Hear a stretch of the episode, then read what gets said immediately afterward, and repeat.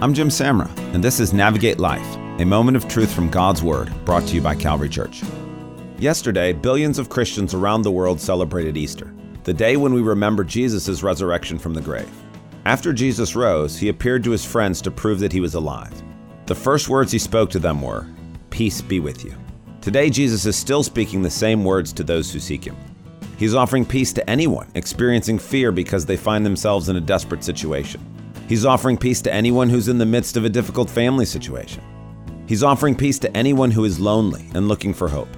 He's offering peace to anyone who cannot manage the grief and loss in their lives. If we accept His offer, then we will find rest for our souls and help navigating life. Do you want to hear more about God's truth for your life? If you don't have a church home, we would love for you to join us at Calvary. Visit us at calvarygr.org and listen in next Monday morning as we again seek to navigate life together.